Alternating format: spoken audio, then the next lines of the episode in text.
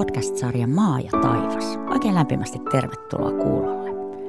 Minun nimeni on Reetta Räty ja puhun jokaisessa jaksossa vieraiden kanssa oikeastaan elämän suurista kysymyksistä. Me ollaan puhuttu kuolemasta ja toivosta, yksinäisyydestä, rakkaudesta. Tänään me puhutaan vähän tulevaisuuden kirkosta. Miten käy kirkon, jos kirkon jäsenet vain vähenevät?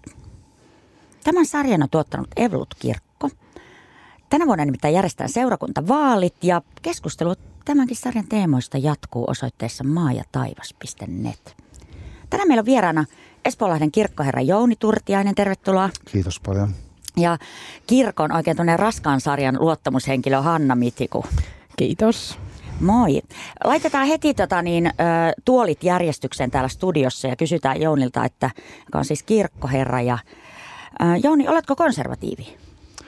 Se riippuu, mitä sillä tarkoitetaan. Jos ajatellaan kirkon sanomaa ja sen ydinviestiä, niin toki pidän kiinni kirkon tunnustuksesta. Siinä mielessä olen konservatiivi, mutta jos ajatellaan tapoja, millä tavalla tämä viesti tuodaan esille ja sanomaa pidetään esillä, niin olen erittäin liberaali.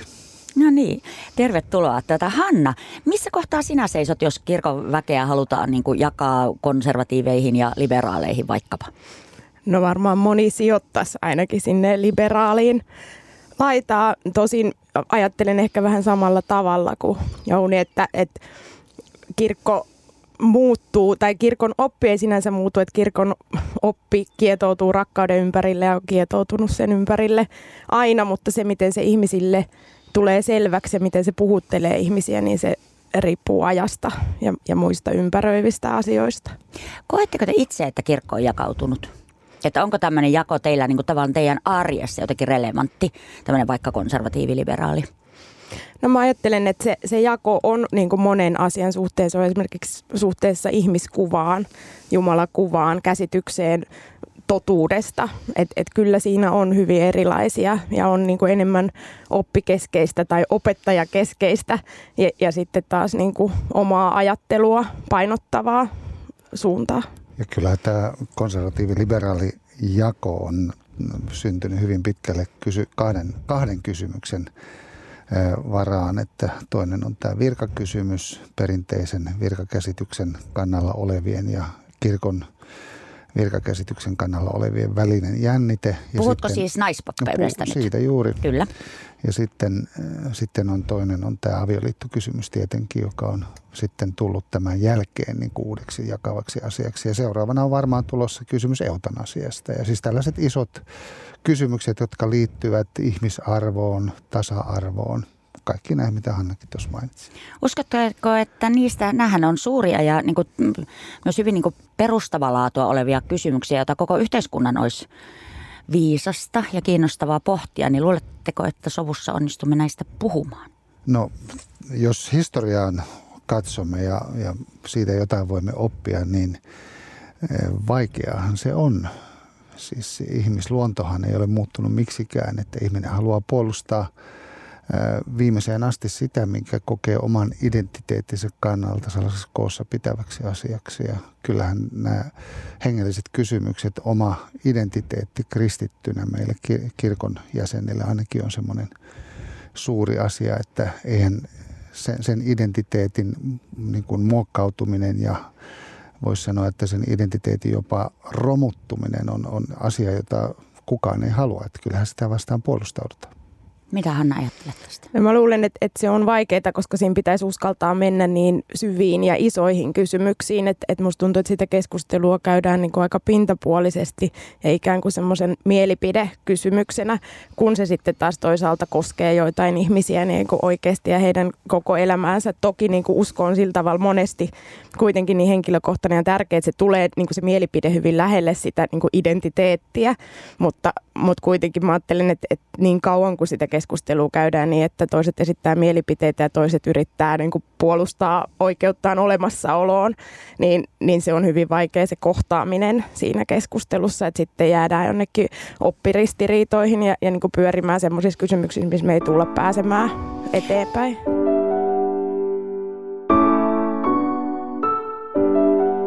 Huolettaako teitä tämä, muun muassa vaikka tämä jako kirkon piirissä? No, mua huolettaa ehkä se, että jos, jos kirkko lakkaa puhumasta ihmisille ihmisten kielellä ja jotenkin poteroituu omiin asemiinsa, niin se, se, siitä tulee käsittämätön ja merkityksetön ihmisille, että et varsinkin tietenkin kun katsoo esimerkiksi, tai mä katson tietysti hyvin paljon tässä niin kuin Helsingin pääkaupunkiseudun näkökulmasta ja, ja kun niin kuin kuuntelen ystäviä ihmisiä, jotka osa kuuluu kirkkoon ja osa ei, niin, niin samat kysymykset on tärkeitä ja juuri ne, mitä mainitsit alussa, niin kuin elämän tärkeät isot kysymykset. Mutta jos kirkko lakkaa puhumasta niistä ja, ja alkaa puhua niin kuin opista oppina, joka ei enää linkity jotenkin tähän meidän kokemusmaailmaan, niin, niin kyllä ihmiset siitä niin kuin vieraantuu eikä näe sitä semmoisena yhteisönä, johon haluaa kuulua. Kirkko on alusta lähtien edustanut aina vastakulttuuria. Se ei ole koskaan ollut se, joka on ollut se, josta on lähdetty, että, että tämä on yh, yhteensopiva sen maailman, ympäröivän maailman ja todellisuuden kanssa, jos eletään, se on aina vastakulttuurinen. Ja, ja mitä tulee siihen, että kirkon kieli, kirkon käyttämä kieli oli sittenkin vieraannuttavaa tai muuta, niin, niin siis kysymyshän on siitä, että jos me puhumme ihmisten kielellä sellaisia käytämme sellaisia käsitteitä, joita tämän päivän ihmiset ymmärtävät, niin se on tietenkin toivottava todellisuus, että päästään tähän, mutta samalla täytyy pitää huoli siitä, että me emme muuta sitä sisältöä, mikä on, että siis käsitteet ovat myös osa todellisuutta. Ja ne ei, siinä mielessä voi sanoa, että, että kirkko yhteisönä siinä, missä mikä tahansa yhteisö on sellainen, jossa on ihan oma kielipelinsä, joka täytyy myös opiskella, kun on kirkon jäsen. Että ei voi käyttää käsitteitä ilman, että on sovittu, mitä, mitä ne sisältävät. Joo, mä ajattelen samalla tavalla, että kirkko on ja sen pitäisi olla niin vastakulttuurinen voima. Eli olisin toivonut, että kirkko olisi esimerkiksi ollut ensimmäisenä puolustamassa tasa-arvosta avioliittoa, eikä jälkijunassa ja, ja harais vastaan. Että jos me katsotaan historian toki kirkossa ja, ja kirkon piirissä on tehty niin paljon pahaa ja junnattu paikallaan, mutta esimerkiksi ihmisoikeuskysymyksissä kristillinen kirkkohan on kulkenut, niin kuin jos katsotaan taaksepäin, niin edellä. Siis edempänä kuin yhteiskunta, että moni ihmisoikeuksista ja siitä ajattelusta ihmisen arvosta, jokaisen ihmisen arvosta on tullut niin kuin uskontojen kristinuskon kautta.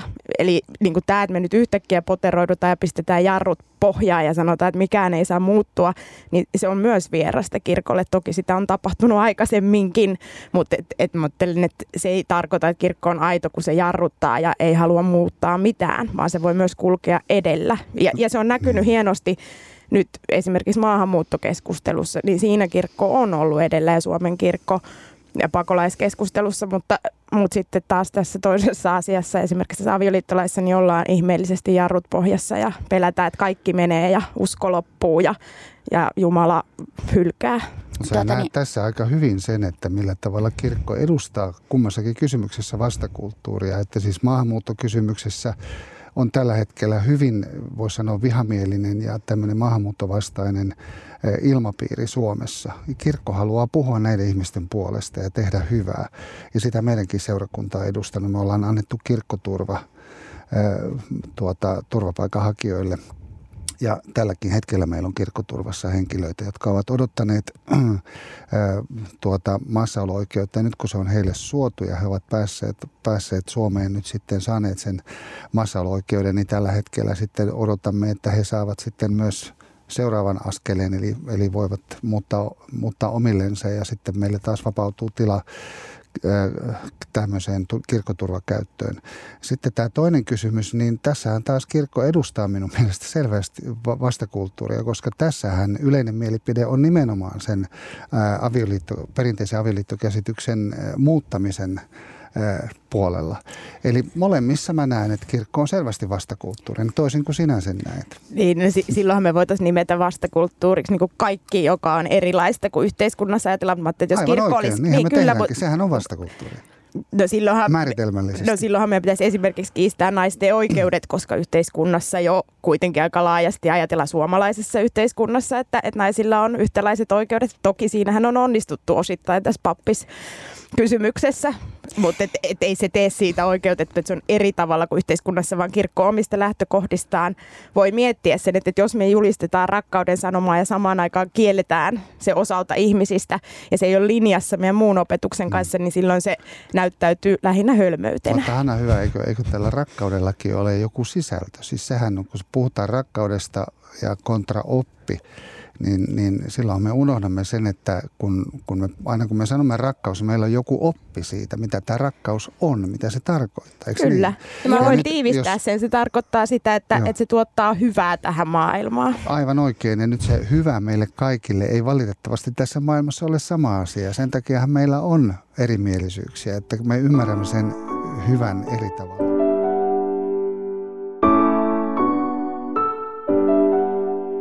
Tämänhetkisellä opilla ja tällä tämänhetkisellä käytännöllä tai tämänhetkisellä toteutuvalla Evlut-kirkolla, niin ei mene erityisen hyvin. Jäsenmäärien väheneminen on suurin nähtävissä olevista trendeistä.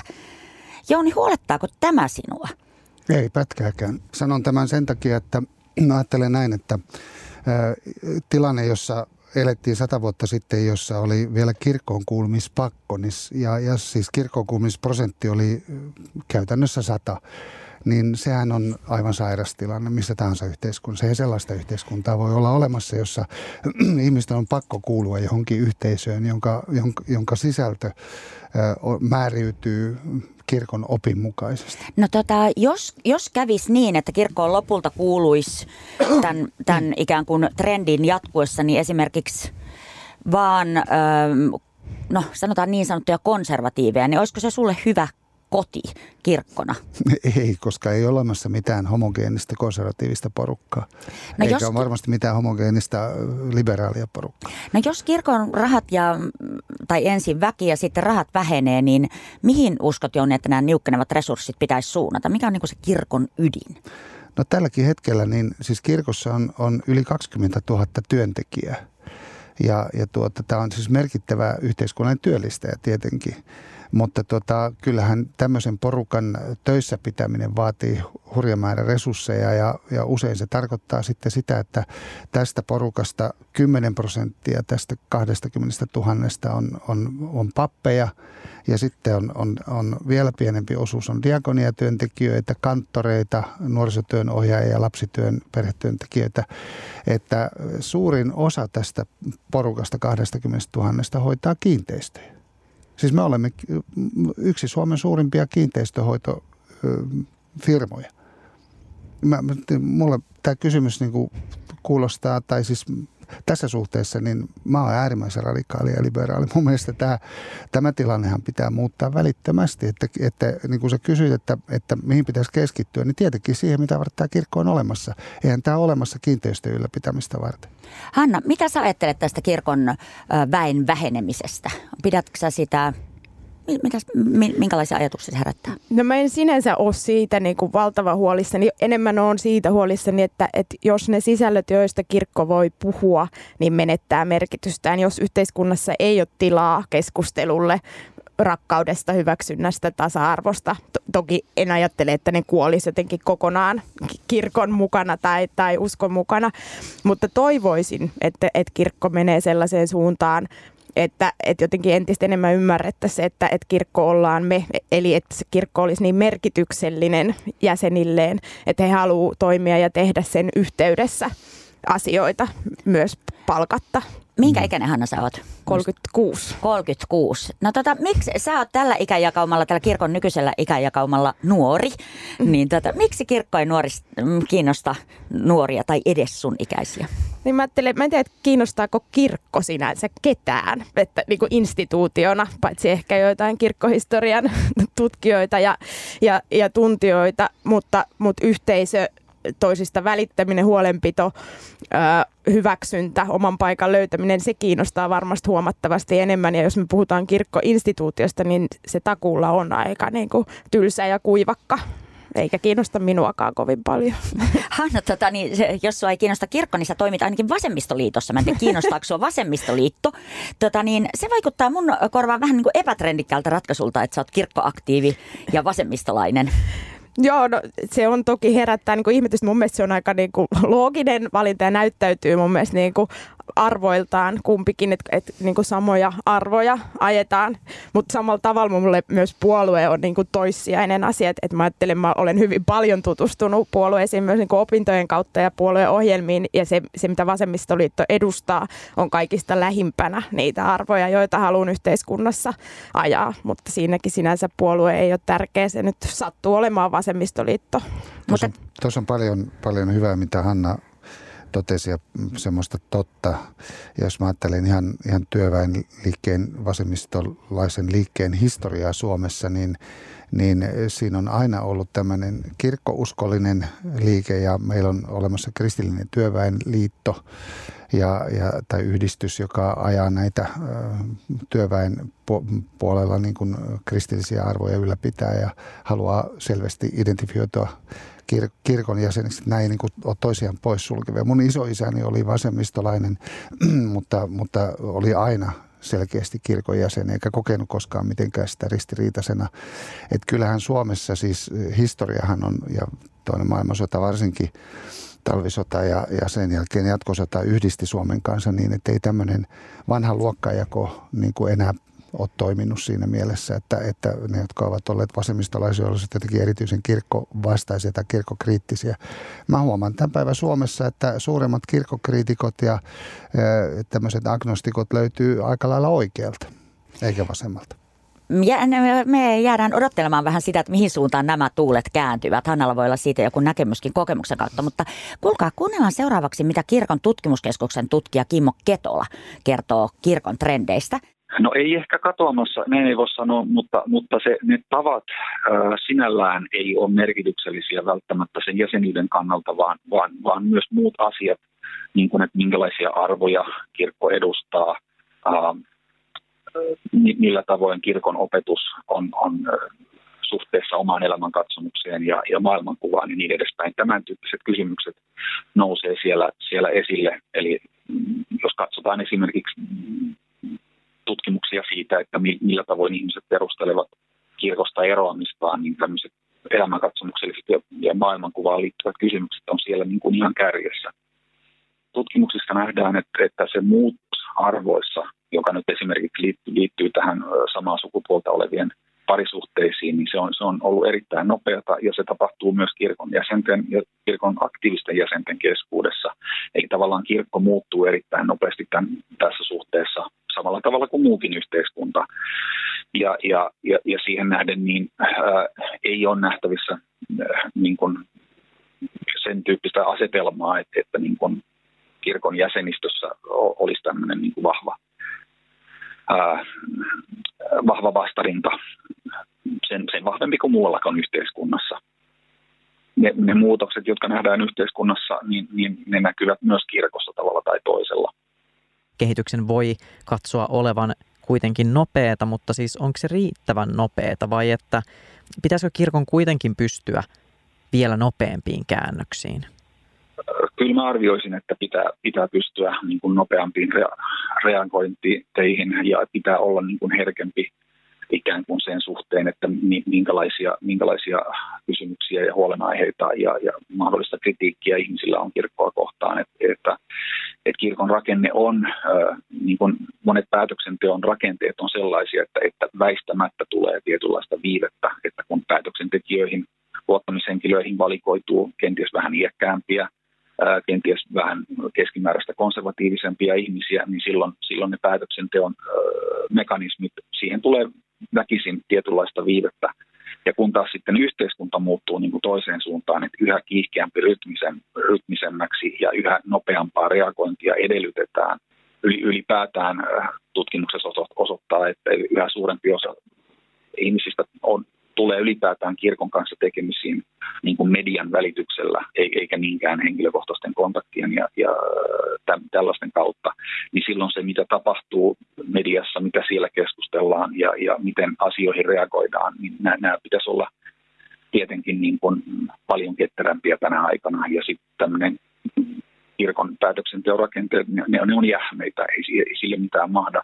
Mutta täytyy ymmärtää myös se, että, että vaikka niin kun se päätökset saattaa olla hitaita, niin kirkon sisällä kuitenkin työntekijöiden keskuudessa, kirkon jäsenistössä ää, ää, nämä kysymykset on ihan yhtä lailla esillä ja, ja elää kuin, kuin muuallakin yhteiskunnassa.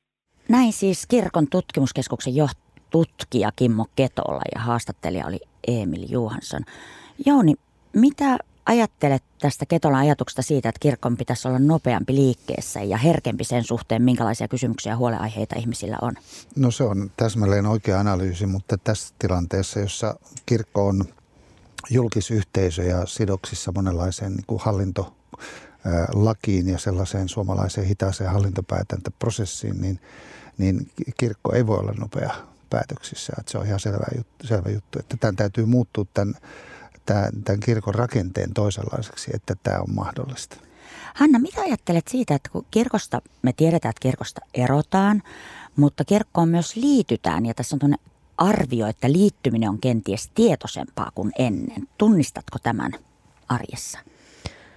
No osittain toki, toki myös niin kuin tunnistan sen, että, että moni liittyy sit elämän niin kuin tärkeissä käännekohdissa esimerkiksi mennessään naimisiin, niin, niin haluaa liittyä kirkkoon ja, ja haluaa sitä juhlistaa kirkon jäsenenä ja, ja, ja saada sen papin siunauksen tai Jumalan siunauksen, mutta, mutta papin välityksellä. Et, et sinänsä tunnistan.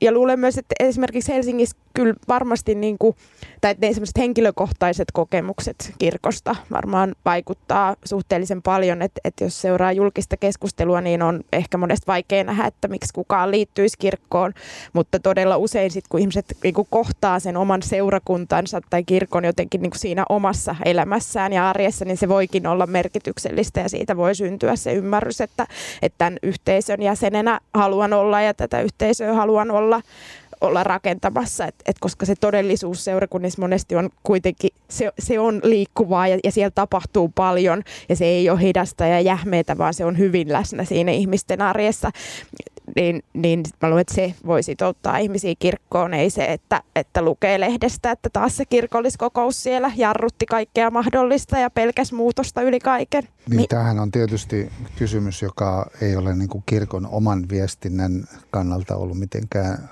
niin kuin menestyksekäs tapa niin kuin tuoda asioita esille, että kyllähän se on näin, että, että siis tämmöinen sekulaari tai niin kuin yleinen media – pyörittää paljon enemmän tätä kirkollista todellisuutta kuin kirkko itse, että siis nostaa esille asiat omassa valossaan ja kirkko vähän tyytyy, ja kirkon viestintä tyytyy vähän niin kuin seuraamaan sivusta tai myö, jopa myötäilee sitten ää, tota, tätä mallistakin mediaa tässä suhteessa, mutta ää, mä sanoisin, että suurin ongelma ehkä tässä niin kuin mikä sitouttaa ihmisiä on se, että, että jos mä koen jonkun asian itselleni merkitykselliseksi, että se on vahvasti mun omaa identiteettiä koossa pitävä asia, niin eihän semmoisesta yhteisöstä lähdetä.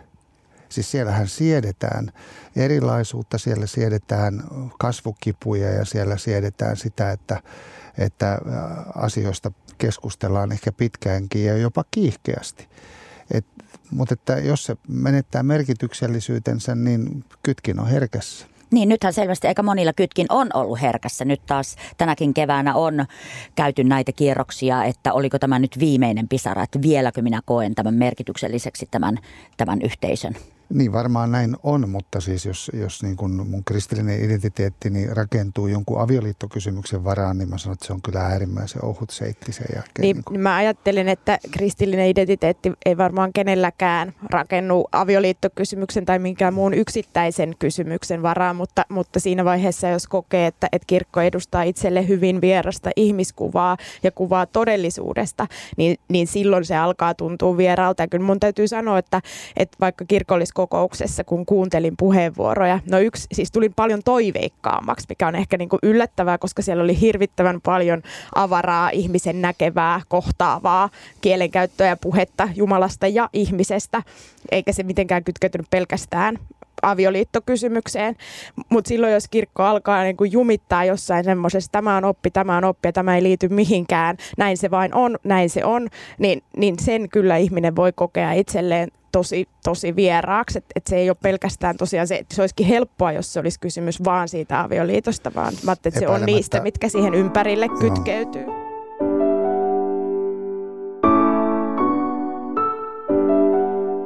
Tässä on nyt luottamushenkilö ja kirkkoherra paikalla. Kuka kirkossa käyttää valtaa? No toivoisin, että sitä käyttäisi jäsenet. Toki jäseniin kuuluu myös työntekijät, että, että kyllähän he ovat osa sitä, sitä kristillistä kirkkoa. Mä ajattelen, että, että julkista ääntä käyttää hirvittävän paljon kirkon työntekijät, piispat etunenässä toki niin kuin myös kirkolliskokouksen päätökset tulee julkisuuteen sellaisena, joka niin kuin näkyy valtana, mutta sitten taas se arjen tasolla, käytännön tasolla, niin, niin jokaisessa kohtaamisessahan niin kuin, tavallaan käytetään valtaa, mutta se voi olla myös siis hyvänlaista mm, valtaa. on tavallaan kaksi, kaksinapainen tämmöinen niin kuin vallankäyttöjärjestelmä. Toisaalta on esimerkiksi minulla kirkkoherrana on tämmöinen esittelijän valta – Eli mä voin tuoda asiat niin kuin esittelyyn sillä tavalla, että, että mä katson, että, että nämä laillisuus ja, ja sovitut linjaperiaatteet on, on tässä yhdessä. Mutta tietenkin mä tuon sen aina sen teologian kautta, joka minulla itselläni on. Ja se, sehän on täysin niin kuin luvallista ja jäsenmukaista, miten, miten kirkossa on aina toimittu. Ja sitten on toisaalta luottamushenkilöt, jotka voivat tarttua näihin asioihin ja, ja ikään kuin todeta, että siis esittelytekstiin ei voi puuttua, mutta päätöksiin pitää voida puuttua. Että sitten tuodaan ne päätökset sellaisessa muodossa esille, joka on kaikkia osapuolia tyydyttävä. Ja usein se vaatii aika monissa kysymyksissä.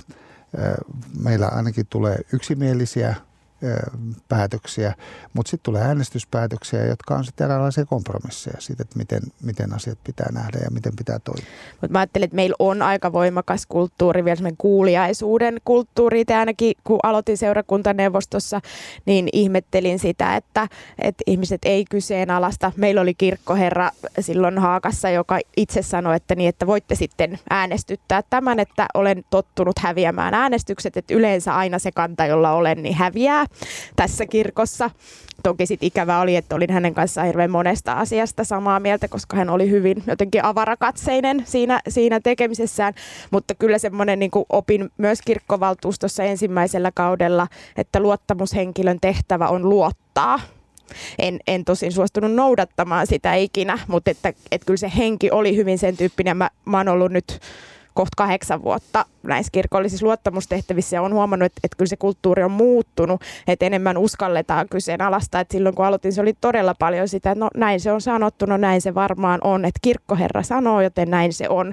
Ja, ja sitä näen onneksi ainakin Helsingissä vähemmän nykyään. Ei, ei tämä, ei tämä pelkästään ole kysymys nyt siis jonkun virka-asemasta tai tällaisesta, vaan luottamushan syntyy siitä, että että hyvin pitkälle voi niin kuin jakaa sen uskon ymmärryksen ja käsityksen siitä, mitä varten me istumme jossakin niin kuin kirkkovaltuustossa tai, tai seurakuntaneuvostossa päättämässä yhteisistä asioista. Et silloinhan se on rakentuu hyvin pitkälle samalla tavalla kuin poliittisessa päätöksentekojärjestelmässä, että, että sulla on, on oma puolue, jonka jäseniin sä lähtökohtaisesti luotat, koska teillä on sama ideologinen katsanto ja pohja, mutta toisella puolella pöytää istuvat toisen puolueen edustajat ovat lähtökohtaisesti oppositiossa. Eli, eli he, heidän näkökohtiaan ja heidän ää, tuota, linjauksiaan täytyy jo lähtökohtaisesti vastustaa, koska muutenhan meillä ei ole eri puolueita.